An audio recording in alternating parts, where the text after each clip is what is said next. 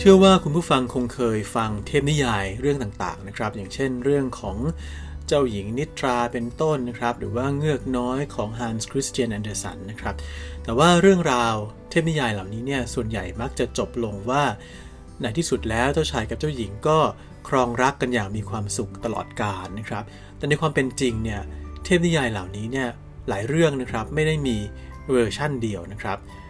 Decode Podcast ในซีรีส์ใหม่เนี่ยนะครับ ก็อยากจะชวนมาฟังเรื่องราวของเทพนิยายต่างๆ เหล่านี้นะครับ ในอีกรูปแบบหนึ่งนะครับ เป็น The Dark Side of the Fairy Tale ครับ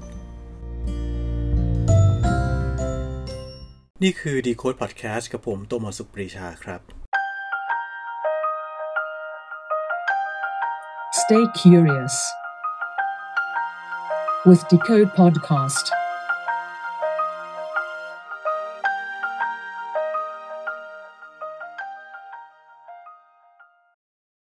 เชื่อว่าทุกคนคงเคยรู้จักกับเเทพนิยายเรื่อง Sleeping Beauty นะครับ หรือว่าเจ้าหญิงนิทราเนี่ย แล้วก็น่าจะรู้จักเรื่องนี้กันเป็นอย่างดีนะครับ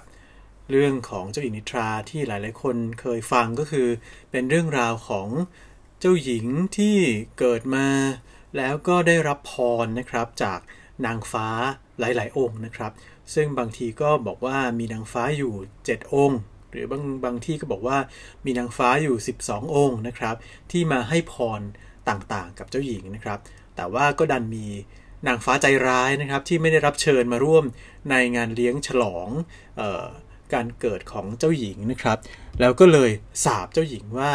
ออพอโตขึ้นเนี่ยก็จะให้โดนเข็มทิ่มนะครับ แล้วก็ต้องต้องตายไปเลยนะครับ แต่ว่านางฟ้าคนหนึ่งที่ใจดีก็บอกว่า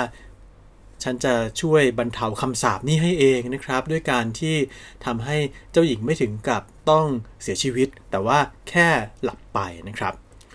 แล้วเรื่องราวก็ดำเนินไปก็คือผ่านไปร้อยปี ผ่านไปเป็นเวลาเนิ่นนาน แล้วก็มีเจ้าชายมาจูบ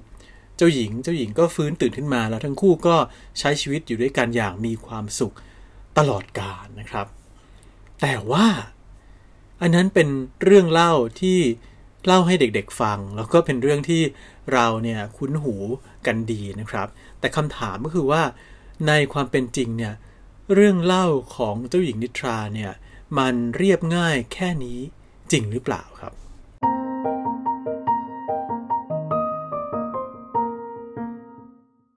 เรื่องราวของเจ้าหญิงนิทราที่เราได้ยินได้ฟังกันเนี่ยนะครับ จริง ๆ แล้วเนี่ยมันไม่ได้มีอยู่เวอร์ชั่นเดียวนะครับ แต่ว่าอย่างน้อยที่สุดเนี่ยในแบบที่เก่าแก่นะครับก็คือมีอยู่ด้วยกันถึง 3 เวอร์ชันนะครับเวอร์ชันที่เราได้ฟังกันแล้วก็คุ้นหูที่สุดเนี่ยก็คือเป็นเวอร์ชันของ Brothers Grimm นะครับหรือว่าพี่น้องตระกูลกริมนะครับแล้วมันอาจจะฟังดูโอ้โหเก่าแก่โบราณนะครับ แต่จริง ๆ แล้วเวอร์ชันของพี่น้องตระกูลกริมเนี่ยเป็นเวอร์ชั่นที่ใหม่ที่สุดนะครับ ก็คือเอเขาไปรวบรวมเรื่องราวมาเล่านะครับในประมาณปี 1812 นะครับ ก็คือศตวรรษที่ 19 นั่นเองนะครับ แต่ว่ามันยังมีเวอร์ชั่นที่เก่ากว่านั้นอีกนะครับ ก็คือเวอร์ชั่นออของชาร์ลส์เพโรนะครับ ซึ่งอันนี้ก็เป็น จริง ๆ ก็เป็นเป็นการไปรวบรวมเรื่องราวมาอีกเหมือนกันนะครับ ไปรวบรวมเรื่องเล่ามาเล่าอีกเหมือนกัน ชาลส์เปโรเนี่ยเป็นคนฝรั่งเศสนะครับ แล้วก็เขาก็เอามาตีพิมพ์เรื่องนี้ในปี 1697 นะครับ ก็คือก่อนหน้าพี่น้องตระกูลกริมเนี่ยเป็นร้อยปีเลยนะครับ แต่ว่าถ้าเก่าไปกว่านั้นอีกนะครับ ก็จะมีเรื่องเล่าออของ คนที่เรียกก็มีมีมีเวอร์ชันน่ะที่เป็นของอันนี้ออกชื่อออกเสียงได้ยากหน่อยนะครับเกียมบาติสตานะครับบาซิลนะครับอันนี้เนี่ยเก่าไปกว่านั้นอีก แต่ว่าอันนี้จำไม่ได้แล้วว่าในในในปีอะไรนะครับ แล้วถามว่าบาซิลนี่ไปเอาเรื่องเนี่ยมาจากไหนนะครับเขาก็ไปเอามาจากเรื่องเล่าเก่าแก่อีกทีหนึ่งนะครับ เป็นเรื่องเล่าที่ไม่รู้ว่าใครเป็นคนแต่งนะครับ แล้วก็เชื่อกันว่าน่าจะแต่งขึ้นประมาณปี 1330 อะไรแถวๆนั้น ในช่วงศตวรรษที่14นะครับ ก็คือเป็นเรื่องเล่าที่เก่าแก่มาก เพราะฉะนั้นถ้าเกิดว่าเราเรียงลำดับเวลาก็คือว่ามีการเล่าเรื่องนี้กันมาก่อนหน้าพี่น้องตระกูลกริมเนี่ยนานมากนะครับ แล้วจากนั้นเนี่ยคนแรกที่รวบรวมเรื่องนี้เข้ามา ก็คือบาซิลนะครับ แล้วถัดจากบาซิลเนี่ยก็จะเป็นชาลส์เพโรนะครับ และจากชาลส์เพโรถึงจะเป็นพี่น้องตระกูลกริม โดยที่เรื่องเล่าของพี่น้องตระกูลกริมเนี่ยจะเรียบง่ายที่สุดนะครับ แล้วก็ใน d c o d e Podcast คราวนี้นะครับ ก็เลยอยากจะลองชวนนะครับไปฟังเรื่องเล่า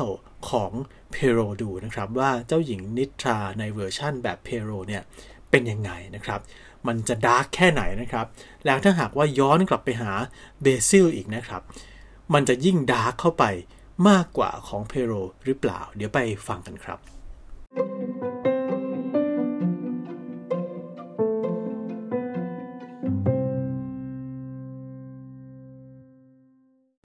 ชาลส์เปโรเนี่ยเป็นนักเขียนฝรั่งเศสนะครับ ซึ่ง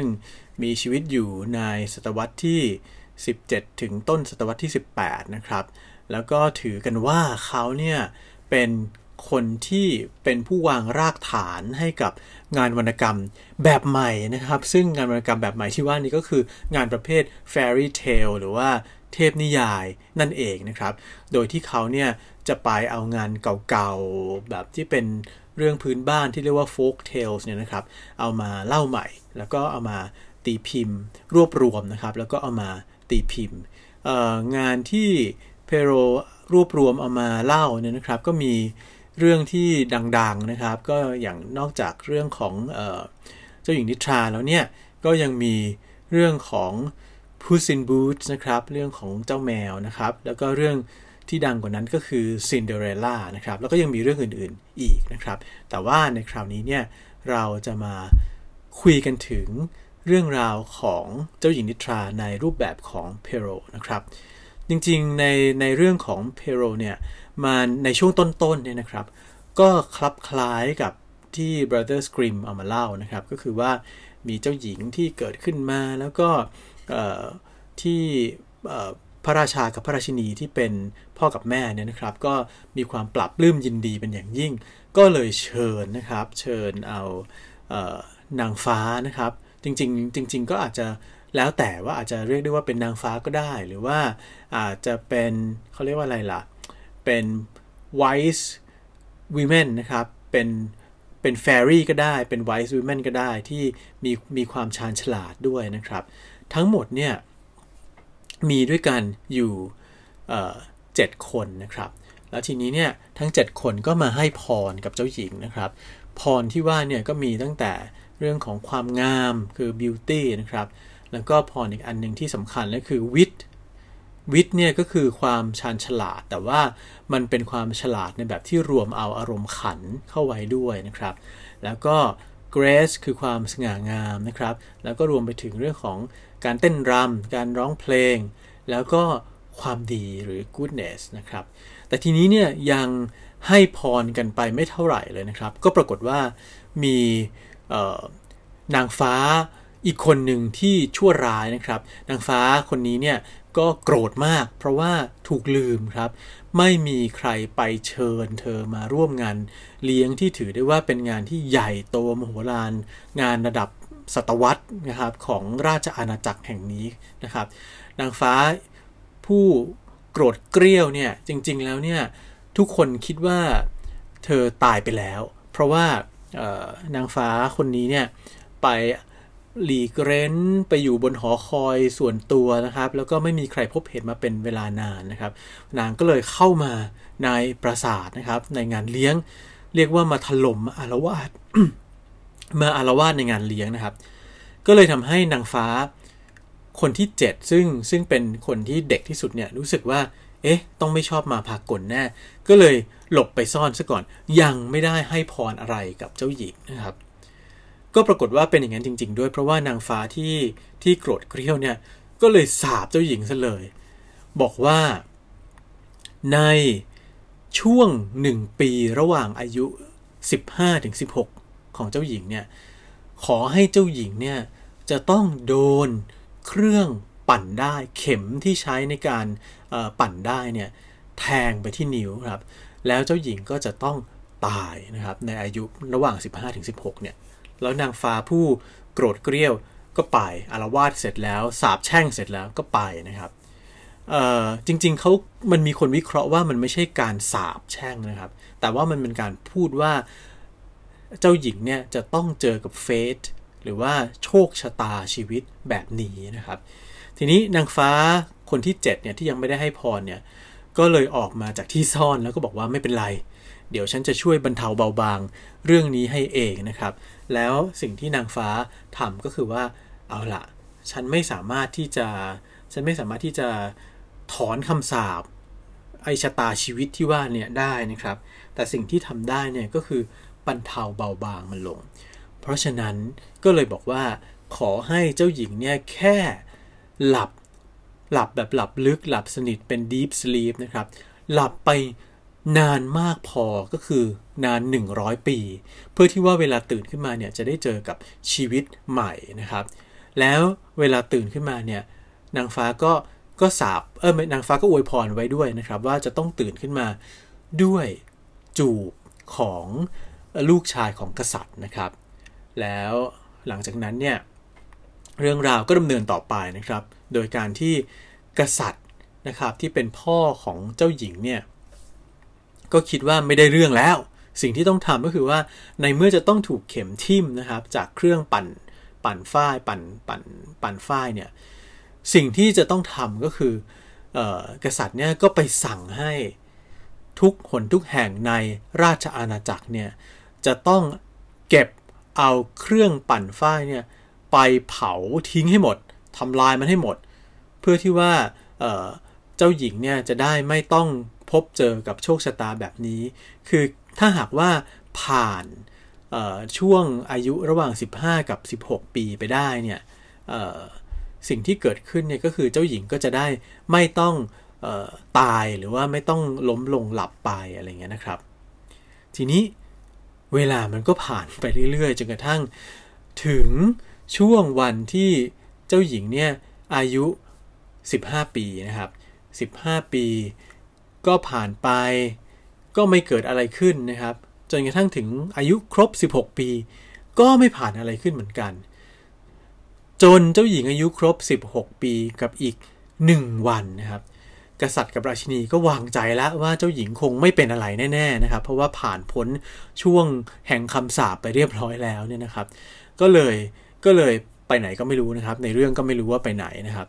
แล้วก็ปล่อยเจ้าหญิงเนี่ยทิ้งเอาไว้ในวังอยู่คนเดียว ซึ่งเรื่องนี้มันก็ประหลาดนะครับ คือมันมีคนวิเคราะห์อย่างนี้ครับ วิเคราะห์ว่าในอาณาจักรอันเนี้ยพอเวลาที่ถูกสั่งให้ทำลายเครื่องปั่นได้ปั่นปั่นปั่นฝ้ายไปแล้วเนี่ยนะครับ จริง ๆ แล้วอาณาจักรเนี้ยเป็นอาณาจักรที่ส่งออกผ้าที่มีการทอเอาไว้เนี่ยเป็นหลัก พอถูกทำลายไอ้เจ้าเครื่องปั่นเนี่ยเครื่องปั่นฝ้ายเนี่ยไปหมดนะครับ สิ่งที่เกิดขึ้นก็คือ ราชอาณาจักรนี้เกิดเศรษฐกิจตกต่ำอย่างรุนแรงครับ ผู้คนเนี่ยก็ต้องไปหาอย่างอื่นมาใส่แทนที่จะเป็นไอ้ฝ้ายไอ้ผ้าเนี่ยเพราะไม่ไม่มีผ้าให้ให้ใส่แล้วก็ต้องไปใช้หนังสัตว์บ้าง ใบมุ้งใบไม้อะไรก็แล้วแต่เนี่ยมาเย็บกันนะครับ แล้วก็เอามาเป็นเครื่องนุ่งห่มแทนนะครับ ซึ่งก็แสดงให้เห็นนะครับว่ากษัตริย์กับ ราชินีเนี่ยไม่ได้สนใจเรื่องเศรษฐกิจเลย เพราะว่าอยากรักษาชีวิตของออลูกสาวของตัวเองเอาไว้นะครับ คนอื่นจะเดือดร้อนยังไงก็ก็ก็ช่างนะครับ แต่ทีนี้เนี่ยเจ้าหญิงเนี่ยก็เดินเดินไปในวังนะครับ แล้วก็ไปพบกับหญิงชราคนหนึ่งนะครับ ซึ่งกำลังนั่งปั่นฝ้ายอยู่ในห้องนะครับ เป็นห้องลับนะครับ แล้วหญิงชราคนนี้ไม่เคยรู้มาก่อนเลยนะครับ ว่ามีคำสั่งให้ เผาให้ทำลายไอ้เจ้าเครื่องปั่นที่ว่านี้ไปนะครับ นางก็นั่งปั่นมาตลอดนะครับ ซึ่งก็มีคนวิเคราะห์อีกเหมือนกันว่า เนี่ยในวังเนี่ยคงจะมีไอ้เจ้าเสื้อผ้าใส่ได้เนี่ยก็เพราะว่าผู้หญิงคนนี้แหละเป็นเหมือนกระดูกสันหลังในการผลิตผ้าออกมา แล้วก็ใช้กันเฉพาะในวังเท่านั้น ในขณะที่ชาวบ้าน ร้านตลาดเนี่ยไม่มีผ้าจะใช้ส่งออกก็ไม่มีเศรษฐกิจก็ตกต่ำไปแต่ในวังยังคงมีผ้าใช้อยู่นะครับ ซึ่งก็ปรากฏว่าเจ้าหญิงไปเจอเข้า พอไปเจอเข้าเนี่ย ก็อยากจะลองปั่นดู ก็แน่นอนครับพอปั่นปุ๊บเนี่ยเข็มก็แทงทันที แล้วก็ล้มลงหลับไปทันทีเลยนะครับ เรื่องราวต่อจากนี้ก็คือว่า พอกษัตริย์กับราชินีเนี่ยรู้เรื่องกลับมารีบกลับมา ก็รีบส่งคนแคระนะครับ ไปตามนางฟ้ามาเลย นางฟ้าคนที่เคยให้พรเอาไว้นะครับ แล้วทีนี้ก็ว่ากันว่าคนแคระเนี่ยก็ใส่รองเท้าบูทวิเศษนะครับทำให้เดินได้แบบก้าวละเจ็ดโยชน์อะไรก็แล้วแต่นะครับทำให้ไปถึงไปหานางฟ้าเนี่ยได้แม้ว่าจะอยู่ห่างไกล ซึ่งนางฟ้าก็ตลกมากเพราะว่าในเรื่องเล่าของชาลสเปโรเนี่ยก็บอกว่านางฟ้าคนที่ว่าเนี่ยนางฟ้าฝ่ายดีที่ว่าเนี่ยนะครับ ถึงขั้นต้องขี่มังกรกันมาเลย ซึ่งบางคนก็บอกว่านี่มัน Maleficent หรือเปล่าขี่มังกรมาจากที่ไกลแล้วก็มาหาเจ้าชายกับเจ้าหญิงเออมาหากษัตริย์กับราชินีที่ที่ที่เป็นพ่อแม่ของเจ้าหญิงนิทราเนี่ยนะครับ แล้วสิ่งที่เกิดขึ้นก็คือว่านางฟ้าเนี่ยก็เลยอวยพรก็เลยก็เลยเสกนะครับ ให้เเกิดต้นไม้งอกขึ้นมาปิดบังปราสาททั้งหลายเอาไว้ แล้วก็ เสกให้ข้าราชบริพารทั้งหลายเนี่ยหลับไปพร้อมกับเจ้าหญิงด้วย แต่เรื่องที่น่าเศร้านะครับ ซึ่งไม่รู้เหมือนกันว่าเป็นการลงโทษกษัตริย์กับกับราชินีหรือเปล่าก็คือว่านางฟ้าไม่ได้เสกให้กษัตริย์กับราชินีหลับไปด้วยนะครับ ทั้งสองคนเนี่ยต้องโศกเศร้าอยู่กับปราสาทที่เหมือนกับเป็นปราสาทร้างละเพราะมีต้นไม้ขึ้นปกคลุมเต็มไปหมด แล้วข้าราชบริพารเนี่ยก็ล้มลงหลับไปพร้อมกับลูกสาวตัวเอง แล้วกษัตริย์กับราชินีเนี่ยก็แน่นอนว่า ก็มีชีวิตอยู่ไปแล้วอีกไม่นานเนี่ยก็ก็ตายนะครับ เพราะว่าไม่ไม่ได้ไม่ได้หลับไม่ได้ถูกไม่ได้ถูกไม่ได้รับการถูกเสกนะครับให้ให้อยู่ต่อไปนะครับ ก็เรื่องราวของชาลส์เพโรเนี่ยมันมันพอเล่ามาถึงตรงนี้เนี่ยหลายคนก็คงคิดว่าเอ๊ะเดี๋ยวต่อไปเนี่ยมันก็คงจะเหมือนกับเรื่องราวในเวอร์ชั่นของ Brothers Grimm แน่เลยนะครับ แต่จริงๆแล้วไม่ใช่ครับ เดี๋ยวมาติดตามกันในในในเบรกหน้านะครับ ว่าเรื่องราวต่อไปจะเป็นยังไงครับ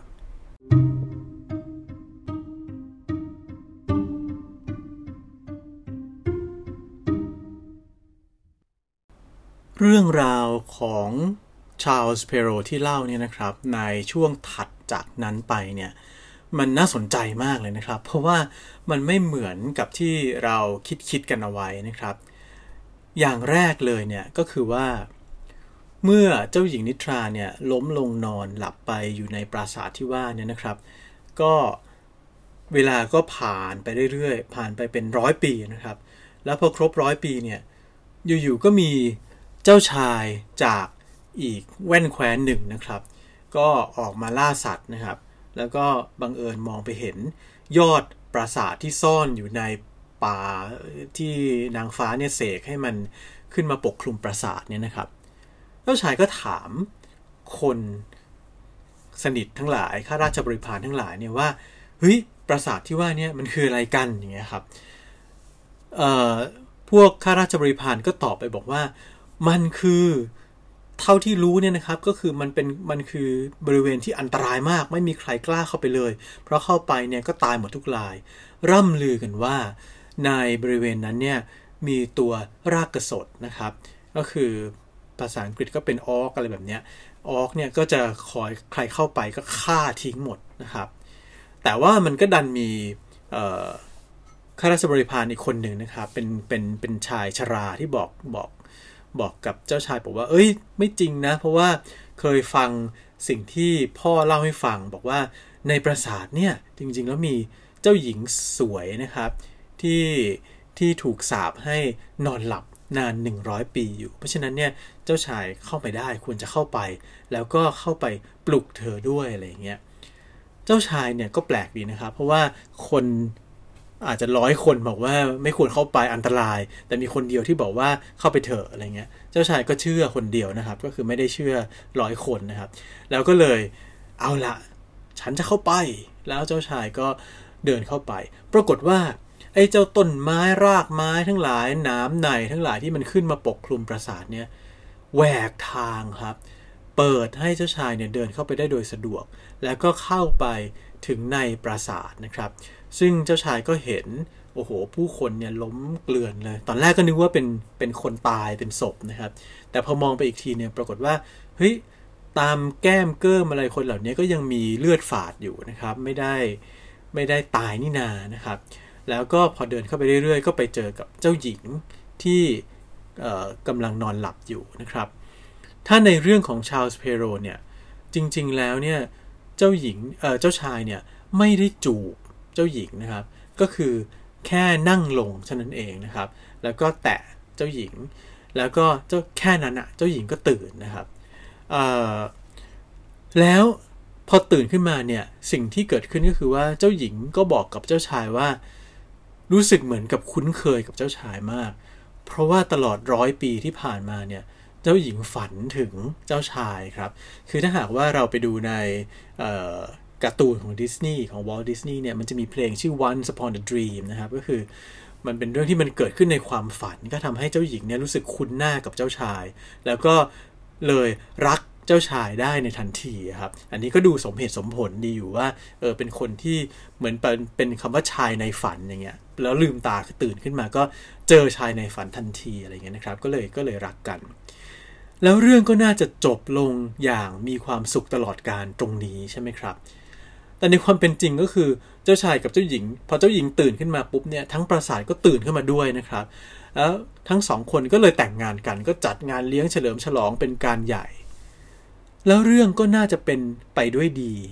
แต่ในความเป็นจริงก็คือว่า หลังจากแต่งงานกันแล้วเนี่ยนะครับ หลังจากงานแต่งงานเสร็จสิ้นลงแล้วเนี่ย เจ้าชายไม่ได้อยู่กับเจ้าหญิงนะครับ เจ้าชายก็บอกว่าจะต้องขอลากลับแว่นแคว้นของตัวเองนะครับ ซึ่งเราก็คงคิดว่าเจ้าชายน่าจะกลับไปแล้วก็ไปกราบทูลกับพ่อกับแม่ตัวเอง บอกว่าโอ้ยลูกแต่งงานแล้วนะครับ แล้วเดี๋ยวจะพาเจ้าหญิงมาอยู่ด้วยอะไรอย่างนี้ แต่ไม่ครับ ไปถึงเนี่ยเจ้าชายก็ไม่ได้บอกแบบนั้น เจ้าชายก็แค่บอกกับพ่อกับแม่ว่า นี่ลูกไปล่าสัตว์มา แล้วบังเอิญว่าหลงทางก็เลยทำให้กลับมาช้าครับ แล้วในช่วงเวลาถัดจากนั้นไปอีก 2 ปีเนี่ยนะครับ เจ้าชายก็ออกไปล่าสัตว์ แล้วก็ลอบไปหาเจ้าหญิงเหมือนเคยนะครับ แล้วทำให้ในที่สุดก็มีลูกด้วยกัน 2 คนนะครับ ลูกของเจ้าชายเนี่ยลูกของเจ้าหญิงนิทรากับเจ้าชายเนี่ยคนแรกเนี่ยชื่อว่าออโรออโรรานะครับในในภาษาฝรั่งเศสนะครับ ซึ่งแปลว่ายามเช้าออโรราเป็นแสงยามเช้าได้ด้วย แล้วก็อีกคนหนึ่งเนี่ยชื่อว่าจู หรือว่าแปลว่าวัน ก็คือลูกลูกคนแรกเนี่ยชื่อว่าดอน แล้วลูกคนที่สองเนี่ยชื่อว่าเดนะครับ ดอนเนี่ยเป็นผู้หญิงและเดเนี่ยเป็นผู้ชายนะครับ ก็ ใช้เวลา 2 ปีเที่ยวไปเที่ยวมาอยู่อย่างนั้นนะครับ แล้วลูกก็ค่อยๆ โตขึ้น จนในที่สุดเมื่อเวลาผ่านไปครบ 4 ปี ปรากฏว่ากษัตริย์ที่เป็นพ่อของเจ้าชายเนี่ยก็สิ้นพระชนนะครับ เจ้าชายก็เลยได้ขึ้นครองราชเป็นกษัตริย์แทน เอาละคราวนี้ก็เลยคิดว่าน่าจะมีอำนาจเต็มละ ก็เลยไปพาลูกเมียมา เจ้าหญิงนิทรากับลูกทั้งสองคนเนี่ยมานะครับ แต่ปัญหามันอยู่ตรงนี้ครับ ปัญหามันอยู่ตรงที่ว่าทำไมเจ้าชายถึงไม่ได้บอกพ่อกับแม่ตั้งแต่ต้นนะครับ จริงๆแล้วมันไม่ได้ตัวกษัตริย์คนที่เป็นพ่อเนี่ยไม่ได้มีปัญหาอะไรนะครับ แต่ที่เจ้าชายกลัวเกรงเป็นอย่างมากเนี่ยก็เพราะว่าจริงๆแล้ว แม่ของตัวเองเนี่ยนะครับควีนมาเตอร์เนี่ยนะครับ ไม่ได้เป็นมนุษย์ธรรมดา แต่ว่าเธอเป็นรากกระสดหรือว่าเป็นออกครับ แล้วก็ในในเวอร์ชั่นของชาลส์เพโรเนี่ยก็บอกด้วยนะครับว่าบอกเป็นในๆด้วยว่าที่เจ้าชายเออกษัตริย์ที่เป็นพ่อของเจ้าชายเนี่ยแต่งงานกับมเหสีที่เป็นรากกระสดเนี่ยเป็นเพราะว่ามเหสีเนี่ยมีตังครับร่ำรวย ก็เลยก็เลยยอมแต่งงานด้วยครับ ซึ่งซึ่งเรื่องมันก็ประหลาดดีเหมือนกันนะครับ แล้วถ้าเป็นอย่างนั้นจริงเนี่ยก็แปลว่าตัวเจ้าชายเองเนี่ยก็เป็นลูกครึ่งสิครับเป็นลูกครึ่งรากกระสดเป็นลูกลูกครึ่งออก แล้วก็ลูกครึ่งมนุษย์ ในกรณีที่ถ้าหากว่ากษัตริย์เนี่ยเป็นมนุษย์นะครับเพราะฉะนั้น บางคนก็บอกว่าเฮ้ย แบบนี้เนี่ยแปลว่าเจ้าชายนี่เป็นเชเรกหรือเปล่า หน้าตาอาจจะไม่ค่อยเหมือนมนุษย์เท่าไหร่อะไรเงี้ยนะครับ เพราะว่าเป็นลูกครึ่งรากกระสดนะครับ แต่อย่างไรก็ตามเนี่ย ก็ในที่สุดก็พากลับมาอยู่ด้วยกันนะครับ แต่เรื่องก็ไม่จบเท่านี้ครับ เพราะว่าควีนมาเตอร์เนี่ย ซึ่งเป็นรากกระสดเนี่ยชอบกินมนุษย์ครับ ชอบกินเด็กเนี่ยแหละ ทีนี้เรื่องมันก็ดำเนินมาจนกระทั่งถึง เกิดมีภาวะสงครามขึ้น เจ้าชายซึ่งกลายเป็นกษัตริย์ไปแล้วเนี่ยก็จะต้องออนำพาไพร่พลออกไปรบครับ ก็จะต้องจากบ้านจากเมืองไป ก็ทิ้งเจ้าหญิงนิทรากับลูก คือดอนกับเดย์เนี่ยเอาไว้ครับ ก็ปรากฏว่าควีนมาเตอร์ก็มีความอยากจะกินเด็กมากครับ ก็เลยสั่งคนครัวว่าให้ไปเอาดอนมา ทำอาหารให้กิน แล้วก็สั่งด้วยว่าซอสคือทำเป็นไม่รู้ไปทำไปเอาไปย่าง เอาไปอบอะไรก็แล้วแต่เนี่ย แต่ว่าจะต้องทำออกมาเป็นซอสที่ที่ชื่อว่าซอสโรเบิร์ตนะครับ ซึ่งเจ้าซอสโรเบิร์ตเนี่ย มันเป็นหนึ่งในห้า mother sauce ของออตำรับอาหารฝรั่งเศสนะครับ mother sauce ก็มีอาทิอย่างเช่นซอสเบชาเมลอย่างเงี้ยครับซอสมะเขือเทศ หรือซอสฮอลลองเดสนะครับ โดยที่ไอ้เจ้าซอสโรเบิร์ตเนี่ยก็เป็น 1 ใน 5 ซอสมารดาแห่งซอสทั้งปวง ซึ่งพอคนครัวก็ไปจับตัวดอนมานะครับ แล้วก็ปรากฏว่า เฮ้ย เด็กคนนี้มันน่ารักอะ่ะ ก็เลยรู้สึกว่าฆ่าเด็กไม่ลงครับ ก็เลยเอาดอนเนี่ยให้กับเมียตัวเองไปเลี้ยงแทน แล้วก็ไปเอาแกะนะครับ มาทำอาหารแทนที่จะเป็นเนื้อของเด็ก แล้วก็ให้กับควีนมาเตอร์ที่เป็นรากกระสดเนี่ยไปกิน ความอร่อยเนี่ยมันอยู่ที่ซอสโรเบิร์ตเนี่ยครับ ซึ่งเป็นหนึ่งใน 5 ซอส อันยิ่งใหญ่ของฝรั่งเศสทำให้ Queen Mother กินเข้าไปแล้วก็แบบ โอ้โหอร่อยมาก พึงพอใจมาก คราวนี้กินหมดแล้ว หิวใหม่ ก็สั่งต่อว่า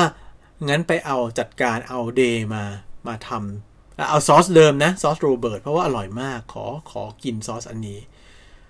ก็เหมือนเดิมครับ เพราะว่าคนครัวก็ไปจับ Day มา แล้วก็คิดว่า เออน่ารักเหลือเกิน เด็กอันนี้ฆ่าไม่ลงครับ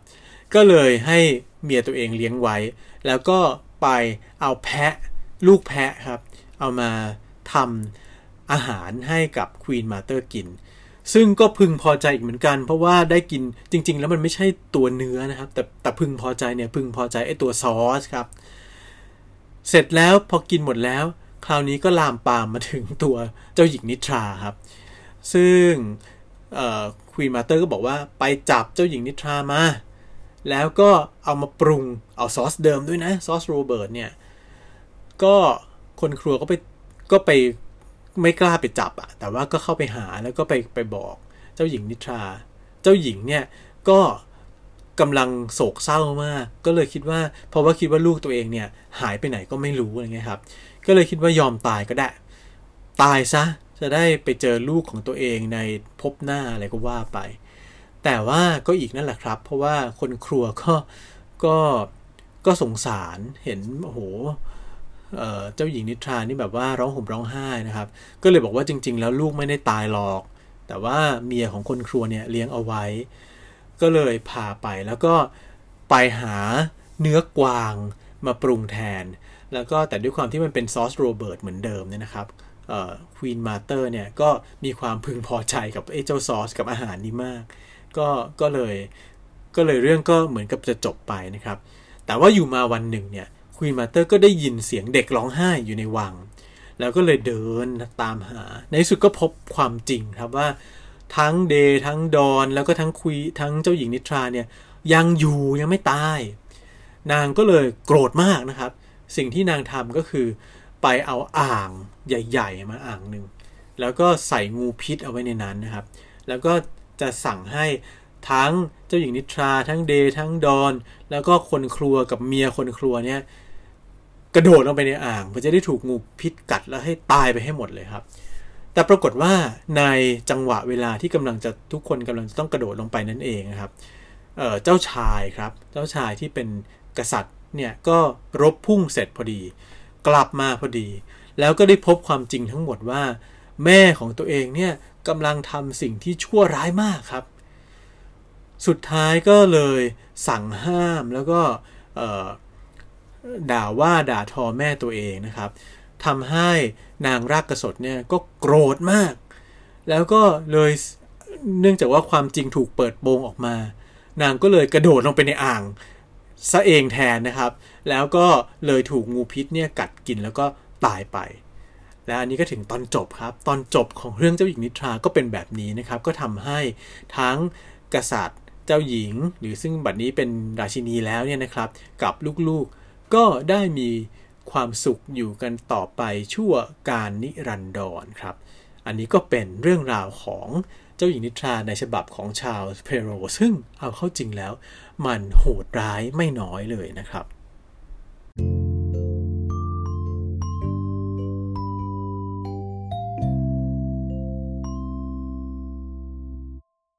เวอร์ชันของชาลส์เพโรเนี่ย ว่าโหดแล้วนะครับ แต่ลองมาฟังเวอร์ชั่นที่เก่าไปกว่านั้นอีก ก็คือเวอร์ชั่นของเจมบัติสตาบาซิลเนี่ยนะครับ ของบาซิลเนี่ยจริงๆแล้วเนี่ยมันมีชื่อเรื่องนะครับว่า Sun Moon and Talia นะครับ โดยที่ทาเลียเนี่ยก็คือชื่อของเจ้าหญิงนิทรานะครับ ในขณะที่ในเวอร์ชั่นของเพโรเนี่ยเจ้าหญิงนิทราไม่ได้มีชื่อนะครับนี้เจ้าหญิงทาเลียเนี่ยเรื่องราวก็เป็นเหมือนกันก็คือว่า คล้ายๆกัน แต่ว่าทาเลียเนี่ยไม่ได้เป็นเจ้าหญิงนะครับพ่อของทาเลียเนี่ย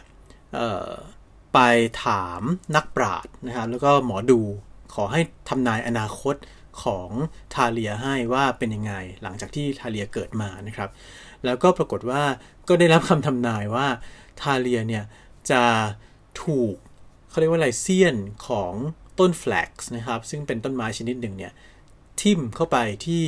ที่ที่นิ้วมือนะครับ แล้วก็จะแล้วก็จะตายนะครับ ทีนี้พอทาเลียโตขึ้นมาครับ ก็โดนไอ้เจ้ากิ่ง flax เนี่ยไอ้เสี้ยนของของของเจ้า flax เนี่ยทิ่มจริง ๆนะครับ แล้วก็ทำให้ทาเลียเนี่ยล้มลงนะครับ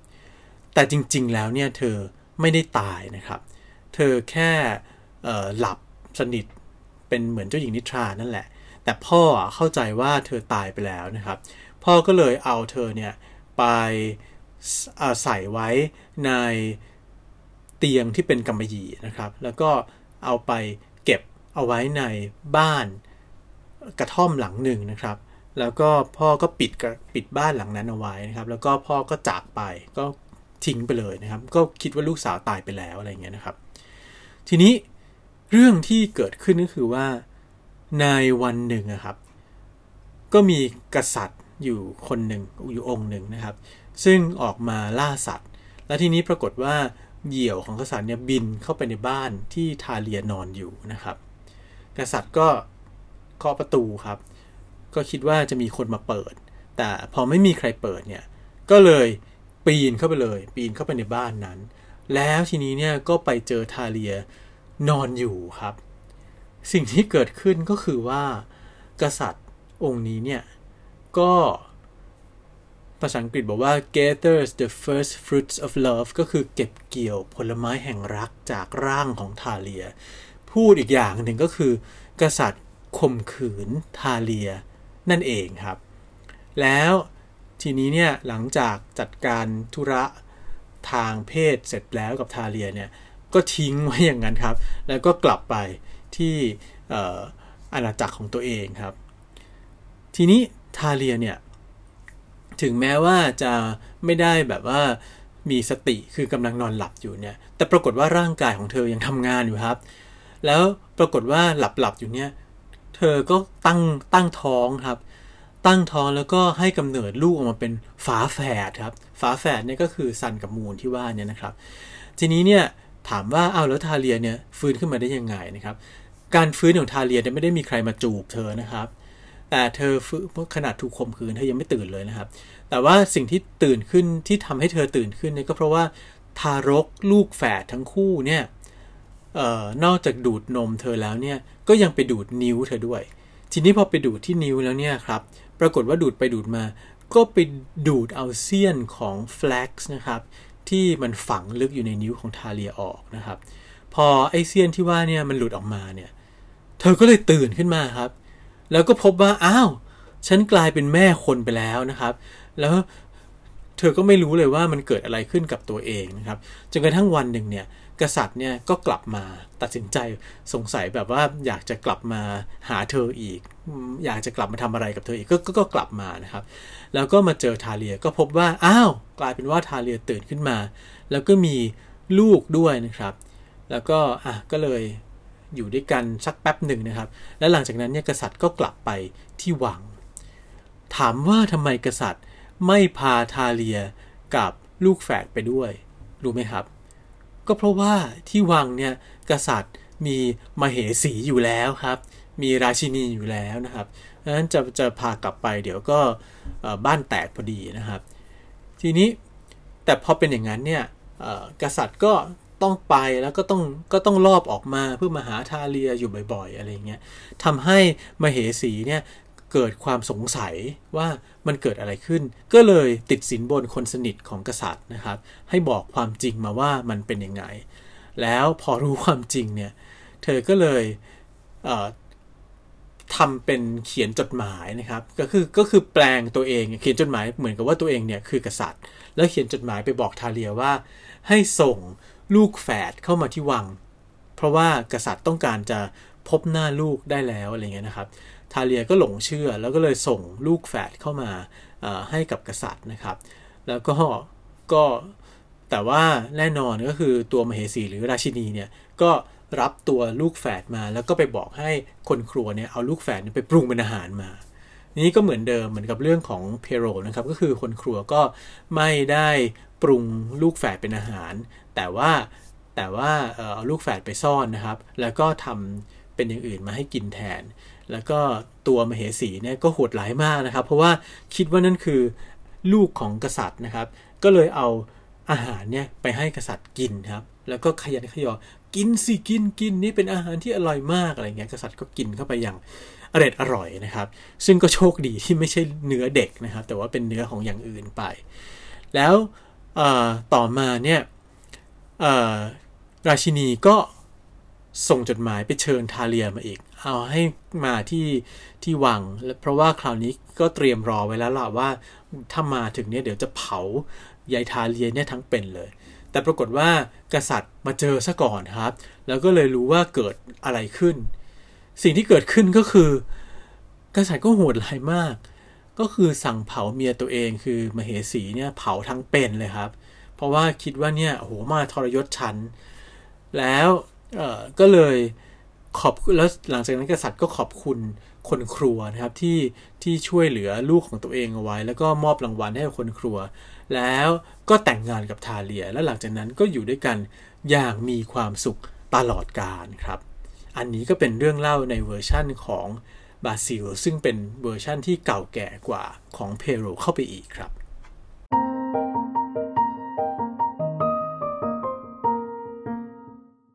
และนั่นก็คือเรื่องราวของเจ้าหญิงนิทรานะครับใน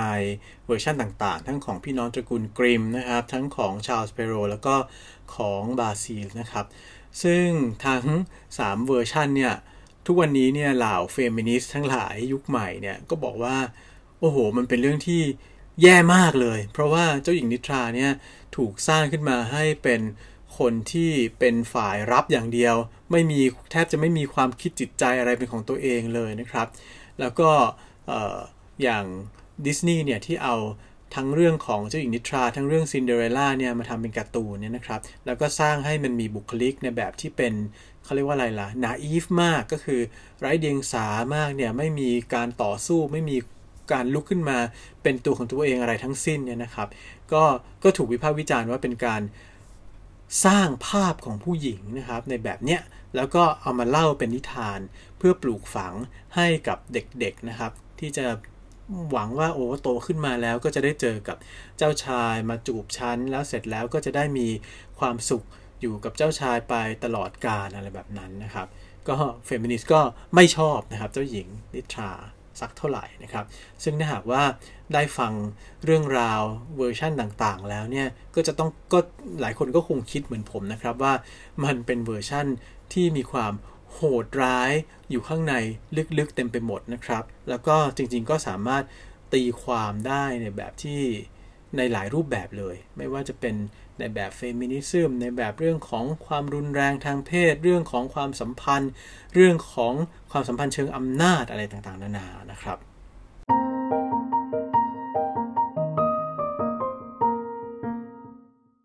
ดีโคดพอดแคสต์ในซีรีส์ Dark Side of the Fairy Tale เนี่ยนะครับ มุมมืดด้านมืดนะครับ ของเทพนิยายชวนฝันทั้งหลายเนี่ยนะครับ เกิดขึ้นมาก็เพราะว่าตอนนี้เราอยู่ในช่วงที่หลายคนอาจจะต้องออกักตัวอยู่ที่บ้านนะครับ ถ้าหากว่าไม่รู้จะทำอะไรเนี่ยก็ลองมาฟังเรื่องเล่าของเทพนิยายต่างๆครับเหมือนฟังนิทานนะครับ แต่ว่าเป็นนิทานที่จะชวนไปดูด้าน มืดๆทั้งหลายด้านที่หลายคนอาจจะไม่ค่อยพูดถึงนะครับนี่แล้วก็จริงๆเนี่ยถ้าเกิดว่าไปดูเทพนิยายพวกนี้มันมีเวอร์ชั่นต่างๆ มากมายมหาศาลเต็มไปหมดนะครับ มีการเขียนขึ้นมาใหม่ มีการตีความใหม่ ๆ เต็มไปหมดนะครับ ก็เลยคิดว่าเรื่องนี้สนุกดีนะครับ แล้วก็ถ้าหากว่าใคร เบื่อเบื่อนะครับอยู่ว่างๆไม่ไม่ไม่รู้จะทำอะไรเนี่ย ก็ลองมาฟัง Decode Podcast ในซีรีส์นี้กันดูได้ ไม่ได้หนักหนามากนะครับ เบาสมองเล็กน้อย แต่จริงๆ ก็อาจจะแอบหนักอยู่บ้างนิดหน่อยเหมือนกันครับ พบกับ Decode Podcast ได้ใหม่นะครับ ในคราวหน้าสำหรับคราวนี้ต้องขอลาไปก่อนครับ สวัสดีครับ Stay curious with Decode Podcast.